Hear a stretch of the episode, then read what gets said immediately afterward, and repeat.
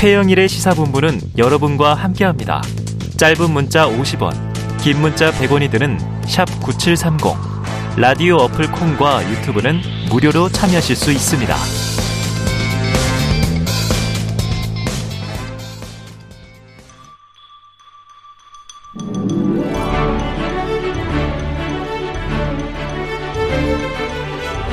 네, 기자들의 눈으로 정치권 소식을 들여다봅니다. 불사조 기자단 경향신문 박순봉 기자, 세계일보 최영찬 기자 두 분 나오셨습니다. 어서 오세요. 안녕하세요. 야, 지금 이 미국 현지 인터뷰라 이게 너무 좀 내용이 중요해서 음.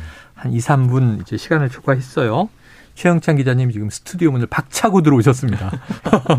네, 굉장히 기다리다 못해. 네. 자, 본격적으로 들어가 보죠. 요즘 주제 기자들 생각이 참 궁금한 대목이 많습니다. 자, 윤 대통령 동남아 순방 취재 관련 이슈들이 좀 여러 가지 많이 나오고 있어서 자, 박 기자님. 네. 해외 순방이 아직 다 안 끝났어요. 오늘 저녁에 또 중요 회담이 남아 있습니다. 음. 대통령실 분위기는 좀 어떻게 읽힙니까?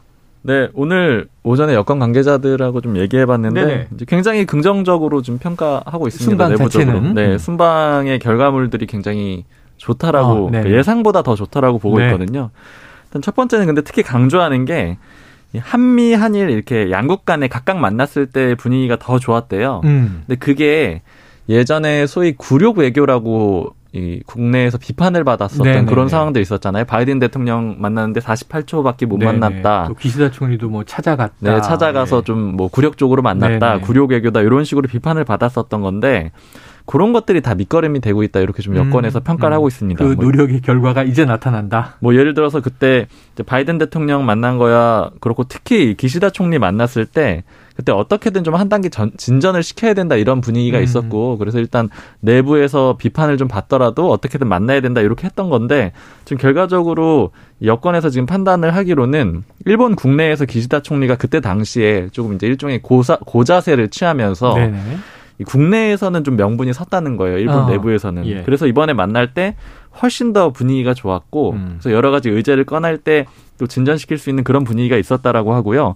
그리고 또 예측했던 것보다 훨씬 더 회담 시간이 길어졌던 것도 네네. 사실은 그런 음. 분위기에 반영이 된 거다. 그러니까 결국 이제 여권에서 하는 얘기는 윤석열 대통령이 이제 당장에는 좀 뭐 좀 굴욕적으로 보일 수 있고 비판을 받을 수 있고 그런 상황이었지만 네. 이런 것들을 좀 적극적으로 나서면서 그림이 좋아졌다라고 하고요. 또 바이든 음. 대통령 얘기도 하더라고요. 만났는데 확장 억제 문제 있잖아요. 네네. 요거는 사실은 우리나라에선 좀 조심스럽게 얘기를 꺼냈는데 오히려 바이든 대통령이 더 적극적으로 나섰다 그래요. 어. 더 전향적인 그런 분위기였어서 예. 특히 뭐 이런 얘기를 했다라고 합니다. 러시아랑 북핵이 굉장히 우리에겐 중요하다. 그 음. 미국 입장에서는 이제 유사시에 적극적으로 대응할 수 있다 이런 식으로 굉장히 적극적으로 나와가지고 네. 지난번에 이 비판 받았던 게 오히려 밑거름이 됐다 이런 얘기들을 하고 있습니다. 그래요. 자 과거에는 미국의 이제 주요 관리해야 될 대상이 중동하고 이제 한반도였는데 지금 러시아와 북핵이다 이렇게 미 대통령이 직접 언급했다. 자, 그런데 이제 이번 순방의 핵심적인 내용, 주로 뭐 정상 외교니까 그러한 부분들을 빼고 유독 이 취재 관련 논란이 많이 불거져서 말이죠. 이게 매체, 언론과의 이제 관계에도 또 끼어 있는데 자, MBC가 윤 대통령 전용기 탑승 불어 통보를 받을 때 네. 이게 이제 두 번째잖아요. 그러니까 이제 저 이틀 전이잖아요. 그렇죠. 이틀, 이틀 전. 이었죠 네. 근데 이게 대통령실 관계자 얘기를 그때 좀 직접 확인하신 것 같은데 어떤 상황이었습니까? 네, 그때 좀 얘기들을 이제 우연치 않게 좀 실시간으로 들었는데 어, 그때가 이제 수요일 밤이었습니다. 네네, 저녁에 맞아요. 한 9시에서 10시 사이였고요, 밤에. 네. 출발이 금요일이었거든요. 음. 출발 전으로는 한 40시간 전쯤이었습니다. 그때 이게 워낙 큰 사안이고 처음에는 보도도 안 나왔었거든요. 한참 네. 동안. 그래서 이제 그때 막 얘기를 들어보니까 이제 MBC 쪽에 통보가 그 시간쯤에 갔어요. 밤 9시에서 밤에. 10시 사이쯤에. 음. 당시 MBC 기자는 짐을 싸고 있었던 상황이라고 그랬겠죠. 합니다. 네, 왜냐하면 이 이틀 뒤긴 한데 그 전날인 그러니까 다 목요일이 되겠죠. 음. 목요일에 음. 오전에는 이 성남공항으로 짐을 다 보내거든요. 아, 그 여권도 보내요. 네네네. 하루 전날쯤에 다 챙겨 놓는 거죠. 예, 예. 그러니까 오전에 다 보내기로 돼 있었기 때문에 그 전날 밤에 짐을 싸고 있었던 그런 상황이고요. 어. 그리고 특히 대통령실 실무진들도 몰랐다라고 하더라고요. 이거 누가 정한 거냐 이런 것도 좀 물어봤는데 갑작스럽게 지시가 내려왔다 그래요. 네네네. 또 어느 정도 수준에서 내려온 건지는 그때 감이 오지가 않았고 예. 아마 최소 수석급 이상에서 내려오지 않았겠느냐 이렇게 네. 추정을 하고 있었거든요. 음. 그리고 그 이후에 뭐 저도 이제 방송에서 얘기를 할 때 대통령이 아니면은 좀 지시하기가 어려운 문제 아니겠느냐. 왜냐하면 후폭풍이 굉장히 네네네. 예상되는 그런 문제잖아요. 많이들 그렇게 이제 네. 추정을 하더라고요. 맞습니다. 그렇게 추정을 했는데 저 오늘 좀 들어봤을 때는 물론 이제 윤석열 대통령이 허락을 했다라는 건 뭐 100% 맞는 거고 그렇죠. 소위 도어. 스태핑 때도 어. 확인을 했으니까요. 근데 누가 제안을 했느냐, 그러니까 아. 대통령 본인이 제안을 한 것이냐, 아니면은. 참모들이 한 것이냐 이런 것들에 대해서 지금 해석이나 주장들이 좀 갈리고 있는데 오늘 들어봤을 때는 좀 구체적으로 예. 기자 출신의 두 명의 비서관급 이상의 인사 이름을 듣긴 했는데 제가 좀 구- 특정하긴 그렇고요. 왜냐면 완전히 확정된 건 아, 아니니까요. 명령이 본인들 입장을. 네네. 들은 건 아니니까. 음, 기자, 그러니까 언론이 출신에 네, 언론인 명의 그 사람들이 이상. 제안을 했다는 얘기가 있습니다. 아, 이렇게 하시죠 하고. 네, 그래서 음. 이제 대통령이 이제 그거는 당연히 이제 허락을 했으니까 최종적으로 결정을 내린 건 당연히 대통령이 네. 맞는데요. 어쨌든 참모진 쪽에서 제안이 갔을 수 있다 이런 얘기도 나왔습니다. 아, 그래요. 자, 결국 이제 이 사태가 뭐 MBC는 이제 배제가 됐으니까 못 탔고 민항기로 출발을 했고 근데 이제 또 경향신문과 한겨레는 전용기를 우리나 우리도 안 타겠다 하고 보이콧을 한 상황이었단 말이에요. 근데 원래 다른 언론사들도 동참하려고 했는데 문제는 좀 시점이 너무 촉박했다. 이거 맞습니까? 네, 그때 이틀 전날 밤에 그때 당시에도 이미 그 출발하기 이틀 전 밤에도 기자들 사이에서 이제 드문드문 논의가 시작이 됐죠. 왜냐하면 MBC에서 네. 자기들이 이런 문자를 받았다. 어, 이걸 공유를 공유하니까. 했어요. 대통령실 기자들 방에다가. 보도되기 전에 네, 그 공유를 하니까 이제 이거 어떻게 대응해야 되지 하면서 뭐 얘기들이 막 이렇게 산발적으로 나가는 상황이었고요. 예. 근데 워낙 밤이었잖아요. 그래서 이제 공식적으로 논의는 못 하고 그 다음 날에 논의를 하게 된 건데 네네. 그 다음 날이 아까 말씀드렸던 짐을 다 보내는 예, 오전에는 예. 보내는 날이었잖아요. 그러니까 이미 하루 짐은 전인데. 일단 다 보내놓은 거죠. 어떻게 네. 결정을 할지 모르더라도 네. 짐을 다 보내놓은 상황에서 사실은 여러 언론사들이 이 민항기를 타겠다, 그러니까 어. 좀 거부하겠다 전용기 취재를 이렇게 얘기를 하긴 했었는데 그때 뭐 투표했는데 공동 성명만 낼 거냐, 공동 성명과 아예 이제 보이콧을 할 거냐, 네. 뭐 이런 얘기들이 있었죠. 근데 결과적으로는 어쨌든 그 MBC를 포함해서 세 개 언론사만 안 가게 음. 그 전용기를 타지 않게 됐고요. 이게 현실적으로 좀 어려운 점들이 있었습니다. 그러니까 제가 들었을 때는 KBS도 사실은 네. 민항기를 타겠다라고 했었는데 네. 방송사들이 아마 하기가 좀 쉽지 않았던 것 아. 같아요. 왜냐하면 방송사들이 가는 인력들이 많아서 일단 제가 들은 공식적인 얘기는 비행기표를 못 구했다라고 아. 하거든요. 사람도 굉장히 많고요. 장비도 있잖아요. 네. 그리고 방송은. 장비가 게- 제일 힘들었대요. 예. 신문사 같은 경우에도 짐 그냥 기본적으로 사람이 몇 박 하는데 짐이 많잖아요. 네. 그리고 이제 사진용 카메라도 그렇죠. 싫고요. 그렇죠. 근데 방송은 뭐 그에 비할 바가 아니라 뭐 ENG 두배 세 배가 아니고. 엄청나게 많은 짐을 실어야 되고 그러니까 결국 이런 과정들 때문에 네. 현실적으로는 참여하기가 어려웠고 그리고 가지 않았던 신문사들도 음. 그 목요일 그 날에 오후에 대통령실 직원이랑 가가지고 음. 성남공항에 가서 짐을 다 빼고 확인하는 작업을 했는데 그 네. 그렇게 힘들었다 그래요. 아. 왜냐면 다 싸놓은 짐을 예, 예, 예. 다시 빼가지고 이게 내 곤란해서. 짐이 맞는지 일일이 또 확인을 해야 되잖아요. 음. 아마 이런 것들이 이 현실적으로 좀 어려웠기 때문에 실제 동참은 적었던 것 네, 같습니다. 동참하기에는 뭐 마음은 있었을지라도 현실적으로 시간과 이 과정이 너무 복잡하고 힘들었다. 취재를 또 안 할 수는 없는 어, 그런 그렇죠, 내용인 그렇죠. 거잖아요. 자, 여기 이제 증인을 한 분 모셨습니다. 예. 최영찬 기자님. 네, 전용기를 타보신 분이죠? 맞습니다. 네, 지금 2019 이제 타봤습니다. 쭉 들으셨는데 시스템 어땠 어떻습니까? 타면 어, 일단 편합니다. 아, 편하고 일단 편하다. 편하고 네.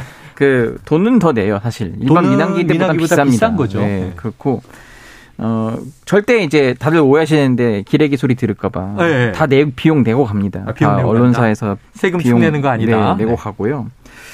조금 설명을 드리면은 이제 당시에는 광화문에 집합을 해서 네. 이제 버스를 타고 성, 성남에 있는 서울공항으로 예. 이동을 했는데 요즘은 아마 용산 대통령실 앞으로 아, 버스가. 가는 것 같아요. 네네. 그래서 이제 들어가면은 뭐 절차가 좀 간단 간단하죠 사실 음, 서- 서울공항 워낙 작으니까요. 절차가. 네 그렇게 해서 이미 짐은 다 실려져 있고요. 네, 비행기 그리고 이제 비행기에 몸을 실습니다. 그러면은 안에는 일반 좌석이랑 똑같긴 한데 네네. 어 보통 그 일반 좌석에서도 어떤 항공사 보면은 한 15cm 정도 더 긴 그런 좌석들이 아, 있잖아요. 그렇죠, 그렇죠. 그게. 중요하죠. 네, 그게 대부분 좌석이 그 정도 크기입니다. 아, 약간 넓다. 네, 약간 민항기 넓습니다. 이코노미석보다는 이코노- 예, 그렇습니다. 그리고 뭐 식사가 이제 비즈니스석에 준하게 나오고요. 네. 네 네. 그리고 뭐 신문, 잡지, 뭐 언론들 타고 있으니까 네네. 그러고 있고 좀 특이한 점은 이게 대한항공에서 빌려온 비행기잖아요. 예. 대한항공 승무원도 있고 공군 부사관도 있습니다. 아, 그래요. 네, 공군 부사관, 뭐 여자 부사관들 뭐 이렇게 어, 있어 민간인 승무원과 군 네. 승무원이 함께 있군요. 예, 그리고 이제 이 매 순방마다 전용 그 여권 크기만한 수첩이 있더라고요. 어. 거기에 탑승객들의 신상이 다 들어있어요. 아, 네. 그분들이 제 이름, 신상, 어디 회사 누구 기자인지 다 외우고 있 더라고요. 네, 네, 네. 그 정도로 교육이 많이 잘 돼 있고. 어, 그래서 이제 도착을 하면 현지에 예. 그 다음에 내리면은 그 활주로 그쪽에 버스가 대기하고 있어요. 어, 그래서 공항 게이트로 안 나가고 그 버스를 바로 탑니다. 활주로에서. 그런 다음에 바로 이제 취재 현장으로 가고요. 어, 그래요. 그러니까 이런 식으로 그런 사실 대통령이나 총리 일정이 굉장히 빡빡하게 짜여져 있는데 네, 네. 그 틈틈이 짜여져 있는 틈에 이제 시간을 굉장히 아끼기 위해서 전용기를 타면서 음. 네네. 실시간으로 이제 이동을 할 수 있게 만들어진 예. 거거든요. 네. 그렇기 때문에 어 아마 민항기를 타고 가는 분들은 굉장히 많은 또 이게 그뭐 입국 수속 뭐 길잖아요. 엄청. 아, 그게 네. 정말 힘든 일이죠. 네, 그런 걸 거치지 않아요. 그래서 또 짐도 많고. 네. 뭐 이게 장점인지 단점인지는 알 수 없지만 어쨌든 뭐 순방을 많이 갔다 온 기자들이라고 하더라도 면세점은 못 간다 좀 음. 이런 점은 있습니다. 그러니까 어제 그 얘기 네. 들어보니까는 그 민항기를 탄 기자들은 또 그런데 우연히도 우연히. 구테우스 유엔 사무총장이랑 같은 비행기를 탔다고 하더라고요. 오, 민항기인데. 네. 네네네. 그래서 그 사무총장한테 뭐 인터뷰를 일부 언론사는 시도를 하기도 했었다고 합니다. 야, 그런데 그러면 이제 유엔 사무총장은 전용기가 없나 봐요. 그런 모양이에요. 아, 민항기로 출장을 비즈니스 다니나 봐요. 석이긴 했다라고 합니다. 예, 알겠습니다. 자, 그런데 이게 하나로 끝난 게 아니에요. MBC 배제에서 처음에 출국 때부터 예. 순방 시작이 좀 시끄러웠습니다만 언론 관계에서 현지에서는 풀기자단이 못 들어간 정상회의도 있었고 그다음에 또 오늘 당장 나온 얘기는 캄보디아에서 인도네시아 발리로 이동하는 전용기 안에서 논란이 나왔는데 윤 대통령이 친분이 있다는 기자 두 명만 따로 불러서 한 시간 정도 면담을 했다. 그럼 대통령실은 이게 평소 인연으로 대화했다. 이게 사적 대화다. 이거 뭐 취재 이런 거 아니다. 왜 이렇게 된 거예요? 그러니까 이게 사실 지금 아마 처음이 아닐 거예요. 지난번 때도 있었는데 그러니까 소위 말하는 이전 지라시로만 순방 때도 예 이전 순방 때도 있었는데 지라시로만 돌았다가 이번에는 워낙 그 전용기 이슈가 있다 보니까 민감하다 보니. 기사까지 되는 건데 네. 지난번에다 그래서 제 기억을 하는 게 CBS 기자가 그런 인연이 있다. 뭐 남편이 검사 때 검사다. 윤석열 대통령과 뭐 인연이 있어서 뭐 이분도 원래는 정치부 출입이 아니었는데 이제 네. 갑자기 그래서 가게 됐다. 아, 뭐? 이런 말도 있었고 예.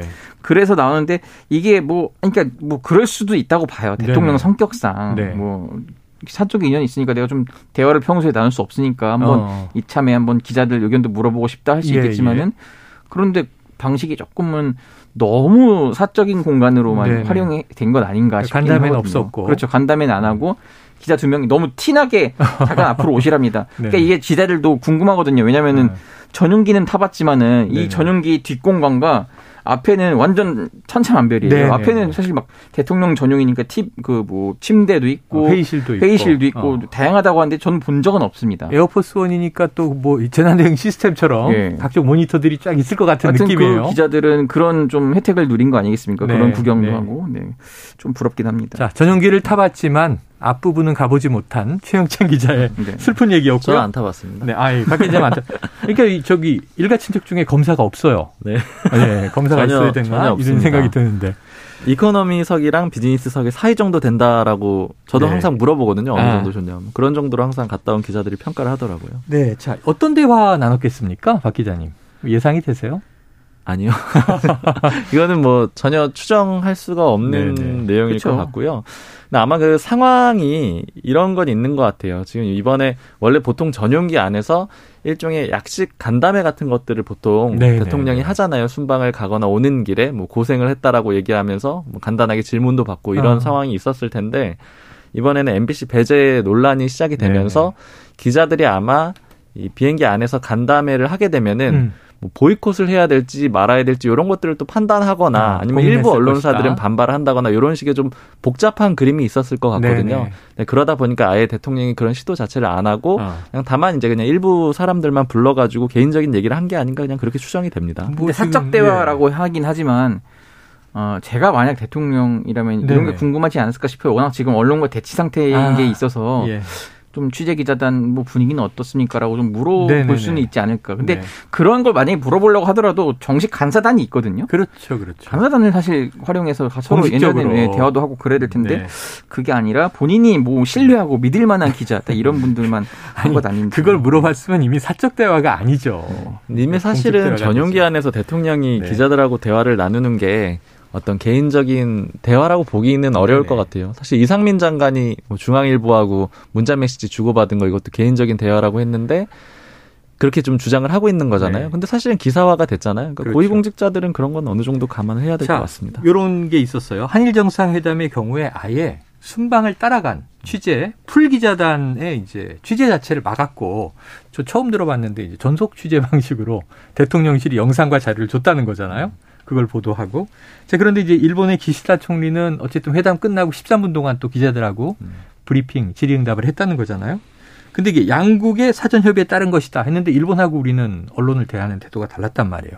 어떻게 보십니까? 그러니까 좀 많이 되게 아쉬운 대목인데 네. 물론 뭐 일본 측이 원했는지 우리가 원했던 건지는 지금 확인이 되진 않아요. 근데 다만 네. 제가 이제 현장 가 있는 기자한테 물어봤더니 음.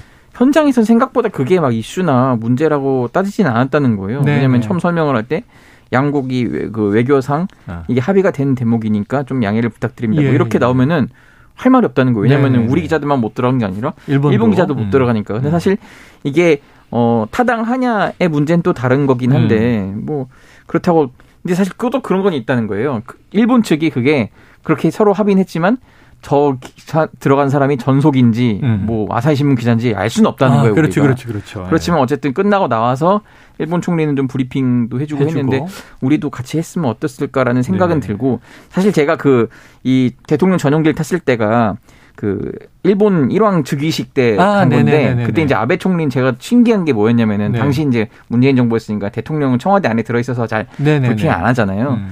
거기는 이제 총리 관저를 제가 처음 가봤어요 처음. 아베 총리의. 네. 근데 아베 총리는 바로바로 그 기자들 마- 그 카메라 마이크 대고 네. 멘트를 하더라고요. 아, 예. 그런 게 원래 달랐고 근데 우리도 이제 어쨌든 doorstepping 뭐 출근길 문답식으로? 어. 진일보 할 만큼 근데 음. 이런 면에서도 조금 더 네네. 언론 friendly하게 했으면 되- 좋지 알겠습니다. 싶습니다. 자, 정치권 이슈로 가보겠습니다. 지금 국정조사를 둘러싸고 뭐 여야가 지금 오늘도 뭐 회동이 있다고 하는데 어제도 평행선이었다. 공전 중이다. 자, 국정조사 여지를 어느 정도 열어두긴 했던 주호영 원내대표. 안 한다는 것보다는 시기가 문제다. 이렇게 얘기를 하고 있었죠. 최근 들어 기류가 좀 많이 바뀌었다고 하는데 장재원 의원이 만장일치로 국정조사 반대 이런 얘기를 하고 하태경 권은희 의원은 어, 나는 아닌데 이런 얘기를 하고 자 박 기자님 어떻게 돌아가는 겁니까 지금? 네, 그냥 드러나는 대로 내부에 반대가 있는데 네. 그러나 국정조사는 하면 안 된다. 이런 방향으로 좀 끌어가는 그런 그림이라고 예, 봐야 예, 되고요. 예. 뭐 초선, 재선 그리고 중진 의원들 주호영 원내대표가 차례로 만나가지고 음. 의견을 수렴하는 그런 과정을 거치고 있잖아요. 네. 이런 과정 자체가 이 국정조사를 받을 수 없다라는 명분을 쌓는 그런 그림이고요. 다만 좀 이제 아이러니한 부분은 주호영 원내대표는 사실은 좀 유동적인 그런 입장이잖아요. 말씀해 음. 주셨듯이 이 선 경찰 조사를 보고 나서 그 다음에 판단해도 늦지 않다. 아니면 또 민심을 좀 보고 반영을 해야 된다. 이런 정도의 음. 입장인데 네. 소위 윤핵관이라고 불리는 이제 의원들이 적극적으로 나서가지고 신윤 그룹. 네, 국정조사는 절대 안 된다. 이런 입장을 좀 푸시하는 아. 그런 그림이라고 이해가 됩니다. 그리고. 사실 대통령이 국정조사 반대 입장이니까 그쪽 네네. 그림으로 좀 끌려간다라고 봐야 아, 되겠죠. 대통령실 기류에 따라서.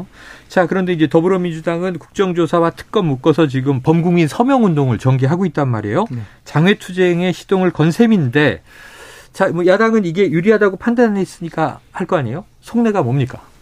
일단 뭐 국정조사는 당연히 해야 한다는 거고 네. 국정조사를 하더라도 어, 특검이 관찰될 때까지 서명 운동을 계속하겠다는 거예요. 어. 근데 의외로 의원들이 많이 하고 있어요 지역에서 예, 이거를. 예, 예. 그래서 이상하다 싶어서 살짝 좀 뭐 보좌진들한테 물어봤더니 이런 속내를 하더라고요. 네. 이제 총선을 앞두고 있잖아요.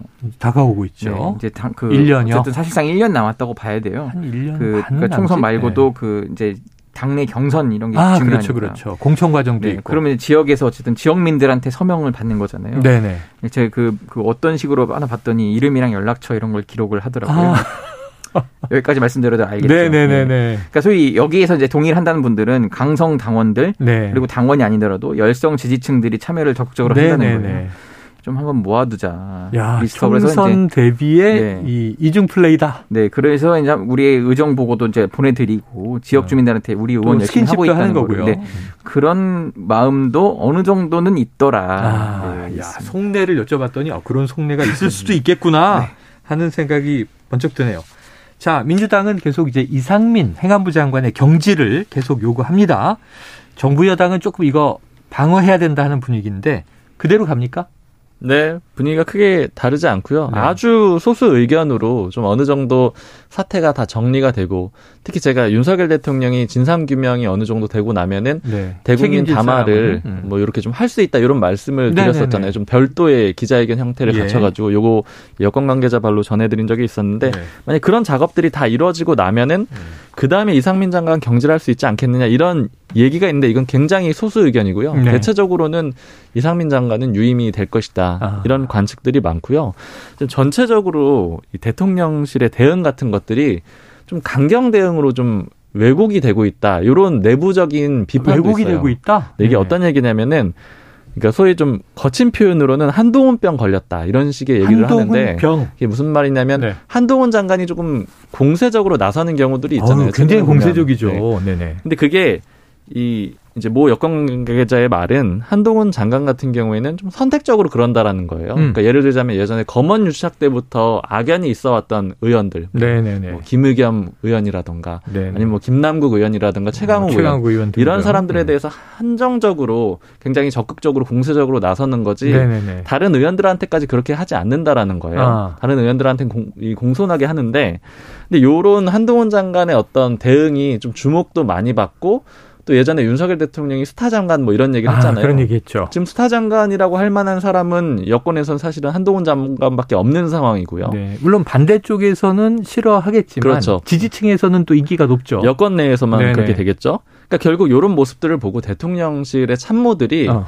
너무 국회 가서 마치 그 한동훈 장관처럼 강한 대응을 하고 있는 게 아니냐 이런 비판들이 좀 내부에서 있어요. 그러니까 예를 아. 들자면 이진복 정무수석이 아, 뭐 MBC 배제 요런 거 질문을 받으니까 뭐 좋게 좋게 뭐 갑시다 이런 식의 좀 맞아요. 그런 표현들을 썼잖아요. 어제 논란이 됐죠. 근데 이런 거는 지금 여권 내부에서 봤을 때는 네네. 저거는 한동훈 장관이 했을 때나 그런 뭐 대응이 가능한 네, 거고 네. 굉장히 선택적인 상황에서 가능한 네. 건데 이 모든 수석들이나 대통령실 관계자들이 그렇게 나서는 건 맞지가 않다. 뭐 이런 얘기들도 나오고 있습니다. 아, 한동훈 병 이게 굉장히 좀 재밌는 얘기인데 좀 톡 쏘는 얘기를 이제 야당이 좀 하고 싶어 하는 성향이 생기고 있다. 근데 그게 예를 들면 좋게 좋게 여권에서 갑시다. 여권에서 그런 거죠, 여권. 아, 또 네. 이제 뭐 예를 들면 뭐 폼나게 이런 거 문제가 되고 네.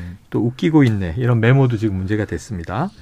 자, 그래요. 이 웃기고 있네 메모 얘기가 나왔으니까 이 퇴장, 퇴장 됐잖아요. 네. 국민의힘 내부가 어수선했는데 이 김수석이 요청해서 퇴장됐다는 얘기가 나왔어요. 맞습니까? 맞습니다. 아주 근데 공식적으로 지금 확인을 해주진 않고 아, 있어요. 뭐 예를 들자면은 이거를 공식적으로 확인해 줄 수 있는 사람은 김문혜 수석. 네네. 그리고 주호영 원내대표일 텐데 네. 이제 두 사람 다 뭐 공식적으로 확인을 해주고는 있지는 않은데 시민사회 수석도 있었죠. 그럴 수 있죠. 어. 예, 거기도 확인해 줄 수 있는데 완전 당사자들은 아니고 아그 당사자이긴 하지만 네네. 약간 옆에 있는 당사자죠. 네.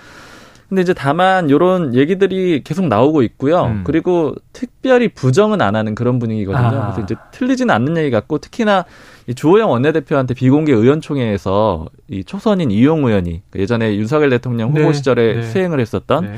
이용 의원이 막 비판을 했잖아요. 그렇죠. 그렇죠. 그러니까 김은혜 그 수석이랑 그 두 명 수석 왜 내쫓았느냐라는 식의 음. 비판을 했는데 그때 주호영 원내대표의 답변이 보도는 잘 안 됐던 것 같은데 이렇게 얘기를 했다 그래요. 구체적으로 얘기 안 하고 뭐 더 자세한 사항이 있는데 내가 언급은 안 하겠다 이런 정도로 아, 얘기를 했다라고 네네네. 하거든요.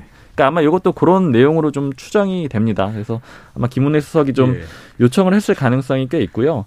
지금 김은혜 수석의 상황이 썩 좋지가 않습니다. 좀 브리핑을 네. 하는 과정들만 따져보면 좀 의아한 게 있는데요. 음. 지난주 월요일에 보면은 윤석열 대통령이 이 이태원 참사 관련해서 경찰을 굉장히 강하게 비판을 그랬죠? 했었죠. 이례적으로 뭐 속기록 공개하고 비공개 영상도 다 공개를 하고 이런 네, 그런 상황이 있었잖아요.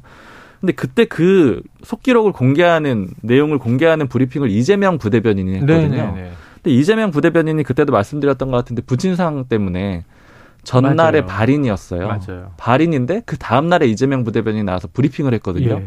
즉 그때 좀 의아했던 게 왜 김은혜 수석이 하지 않지? 네. 김은혜 수석이 왜 안 하지? 이렇게 생각이 들었는데 그 다음 다음 날에 이제 웃기고 있네가 논란이 됐고 네. 김은혜 수석이 또 브리핑을 하면서 눈물을 흘리거든요. 아, 그랬죠, 그랬죠. 그러니까 아무래도 이제 이런 눈물 흘리는 과정이나 브리핑을 선택하는 과정이 이제 너무 선택적이기 때문에 음. 약간 이제 좀 정무적으로 판단을 한 게 아니냐 이런 의심들도 아, 있습니다. 그래요. 앞으로 좀 지켜봐야 되겠네요. 사실은 지난번에 그 이제 바이든 날리면 논란 때도 15시간 만에 브리핑 하면서 이야기한 게 또 혼란이 좀 있었는데 그 이후부터 사실은 급격하게 브리핑 아. 숫자가 줄었었어요. 뭔가 꼬였다. 대변인이 빨리 선임돼야죠. 지금 언제까지 공석으로 둘 겁니까? 네, 알겠습니다. 자, 최 기자님 끝으로 민주당 이슈 하나 여쭤보겠습니다. 자, 이재명 대표의 최측근 정진상 실장 오늘 비공개로 검찰 소환이 됐다. 뭐 비공개라고 해도 소환된 게 다 보도가 됐으니까 당내 분위기 어떻습니까? 지도부랑 주요 당직자만 분주한 것 같아요. 음. 아무래도 이제 오늘 뭐 방송에서 이제 조홍천 의원도 얘기했는데 네네. 왜 일개 당직자를 위해서 당 전체가 나선 모양새냐 아. 좀 비판을 하기도 했거든요. 예. 제가 지금 방송 들어오느라 못 챙겼는데 네. 1시 20분에 음. 박찬대 최고위원을 중심으로 지금 검찰의 진술 조작 의혹 증거를 공개한다고 해요. 어. 그러니까 이게 지금 그 김용 그 부원장 거그 공소장과 예. 이 지금 압수수색 영장을 비교해 볼 때? 보통 네. 공소장이 길대요. 근데 그렇죠. 이거는 압수수색 영장이 이례적으로 엄청 길다는 거예요. 혐의. 내용을 막 구체적으로 엄청 많이 제시를 하고 예, 예.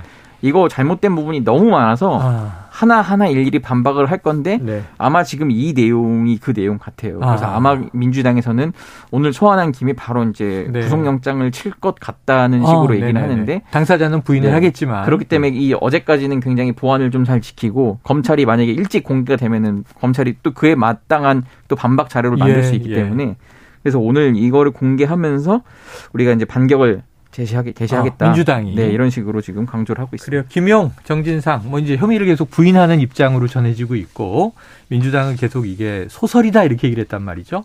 거기에 대해서 이제 잘못된 부분들을 오늘 좀 민주당이 조목조목 반박할 가능성이 있다.